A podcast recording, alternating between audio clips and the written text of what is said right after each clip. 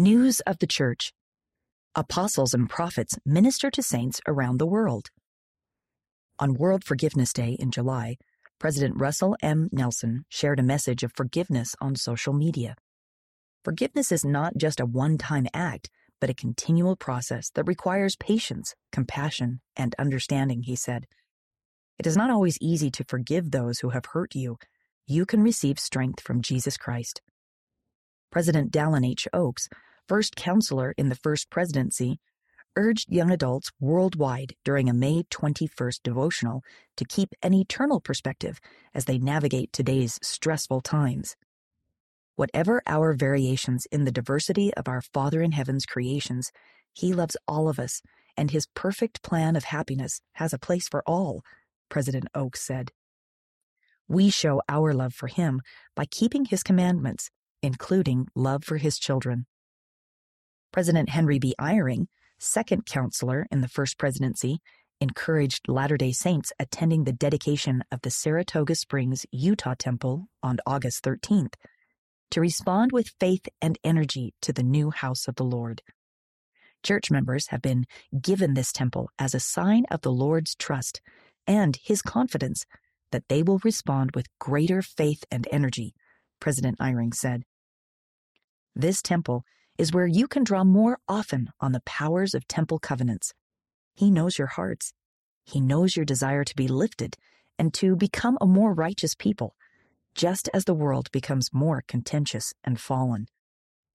As members talk about and share the message of the restoration, others will feel the truth of their words, said President M. Russell Ballard, acting president of the Quorum of the Twelve Apostles. The most remarkable thing in the history of the world happened in the sacred grove in 1820, he said. The heavens opened. Speaking to members and missionaries in Toronto, Ontario in April, President Ballard bore testimony of the prophetic calling of Joseph Smith. It must have been something that penetrated his being from the crown of his head to the soles of his feet when he heard our Heavenly Father call his name. Joseph, this is my beloved son. Hear him. See Joseph Smith History, chapter 1, verse 17. That is our message, he told the missionaries. In April, Elder Dieter F. Uchtdorf visited France, Egypt, and Israel. He attended sacrament meetings in Egypt, spoke to students at the Brigham Young University Jerusalem Center, and visited holy sites. It is a joyful feeling beyond words that the Lord has granted me to be one of his disciples at this time, he said. Of course, we all need to be disciples, and we need to live up to the covenants we've made. But to be here and to bear witness as a disciple, as the apostles did in the ancient times, is something which warms my heart and lifts me into spheres which are unimaginable. And with a great feeling of humility, I feel that the Lord trusts me to be a witness for Him and His name. What a joy to walk where our fellow apostles lived and walked. Elder David A. Bednar dedicated the restored home of Joseph and Emma Smith in Kirtland, Ohio on August 26th. Elder Bednar told a group of about 300 people, including community dignitaries and religious leaders, This house is far more than a building of historic interest. This house was truly a home to Joseph and Emma Smith, the place where they lived together the longest period of time before Joseph's death. Elder Quentin L. Cook spoke at Brigham Young University's annual university conference in August. He noted that experts on mental maturation have suggested that serving a mission provides a maturation process for learning that is a preparation for higher education. More than two thirds of BYU students have served missions, Elder Cook said. Depending on the semester, that is more than 21,000 returned missionaries. Think of the strength that these BYU students have carried around the world. In turn, consider how their mission experience strengthens the learning environment on this campus. During a visit to New Zealand and Australia in May, Elder D. Todd Christofferson invited Latter day Saints in New Zealand to prepare for the Auckland Temple dedication in 2024 by becoming more holy and Christ like.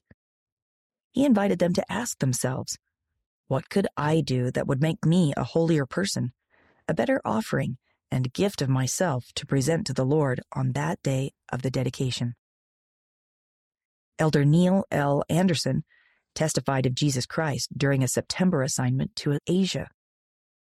My experiences as an apostle of the Lord have given me a witness that Jesus is the Christ and that he guides his work on this earth through his prophet and through his apostles, he said. Elder Andersen was with the church's Asia North area to meet with and minister to Latter day Saints in Korea, Mongolia, and Japan. On April 22nd, Elder Ronald A. Rasband met with the Deputy President of South Africa, Paul Mashatile, second in command to the President of South Africa. This marks the first time a church leader has met with a government official of this seniority in South Africa. The leaders reflected on some of the ways in which the church has helped relieve human suffering and empower the people of South Africa, amounting to 240 million rand, over 13 million US dollars, worth of assistance since 2018. Donations have ranged from disaster relief to support for youth employment initiatives, subsistence farming programs, and gender based violence interventions. Elder Rasband said he hoped that these efforts showed that the church is here for the long term. We do this to follow the Lord's two great commandments to love God and love our fellow men. During a September visit to Iceland, Scotland, and England, Elder Gary E. Stevenson emphasized the need for Latter day Saints to be of one heart and one mind. Moses, chapter 7, verse 18. With lives centered on Jesus Christ, doing all we can to follow him. Accompanied by his wife Lisa, Elder Stevenson visited Reykjavik, Iceland on September 7th before heading to Edinburgh, Scotland, and Northampton, England on September 9th and 10th. At a devotional in the Marriott Center during Brigham Young University's Education Week on August 22nd, Elder Dale G. Renlund gave an in depth sermon on how observation, reason, and faith work together to facilitate revelation. By themselves, observation, reason, and faith are unreliable, Elder Renlund taught. This trio must work together. Faith without works, James chapter 2 verse 20, will not amplify itself. Faith will only grow by observation and reasoning, coupled with other spiritual work. In addition, observation, reason, and faith are often prerequisites, not only to receive personal revelation, but to understand that revelation. On June 15th, Elder Garrett W. Gong met with His Eminence Sheikh Osman Nuhu Sharabutu, the National Chief Imam and Grand Mufti of the Republic of Ghana. The meeting took place at the residence of the Grand Mufti in Accra. Elder Gong shared how the Church of Jesus Christ of Latter day Saints treasures our first parents, Adam and Eve, as do the Muslims. We too believe that we come from the same parents and should live in harmony as one family. Elder Gong noted that we are led by a prophet of God, President Russell M. Nelson, whose teachings are similar to those of the Imam. Our prophet teaches us to let God prevail. He teaches that we should all be peacemakers he teaches that we should help our youth get education and training so they can succeed in life. And he teaches us to empower women and our rising generation. He teaches that we should all be peacemakers. He teaches that we should help our youth get education and training so they can succeed in life.